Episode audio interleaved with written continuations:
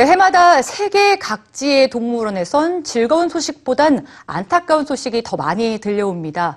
사람과 동물 사이에서 발생하는 사고들, 또 뿐만 아니라 열악한 환경에서 살아가는 야생동물의 사연까지 마음을 불편하게 하는 소식들이 참 많은데요.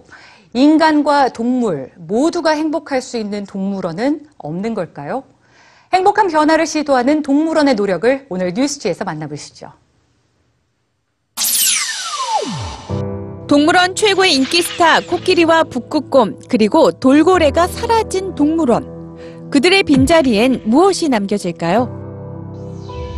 세상에서 가장 슬픈 북극곰이라고 불린 아르트로는 올해 7월 아르헨티나의 한 동물원에서 숨을 거뒀는데요.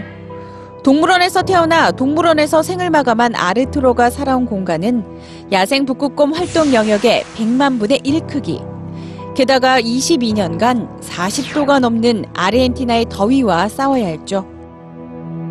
북극곰과 코끼리, 그리고 돌고래처럼 활동 반경이 넓고 무리와 함께 살아가는 야생동물에게 동물원은 견디기 힘든 감옥 그 이상도 이하도 아닌데요.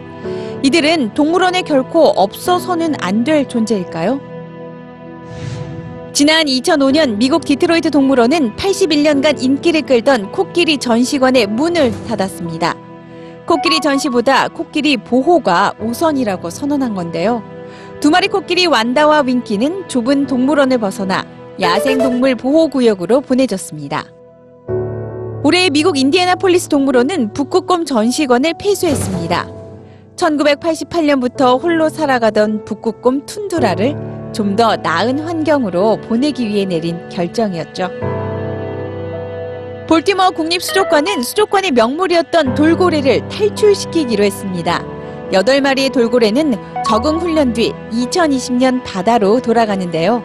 수족관 측은 오랜 고심 끝에 관람객보다 돌고래의 삶이 더 중요하다는 결정을 내렸습니다. 140년간 동물을 전시했던 아르헨티나의 부에노스 아이레스 동물원은 동물들을 모두 야생 보호구역으로 돌려보내기로 했습니다. 동물이 사라진 자리엔 구조된 야생동물을 돌보는 보호시설이 들어서게 됩니다.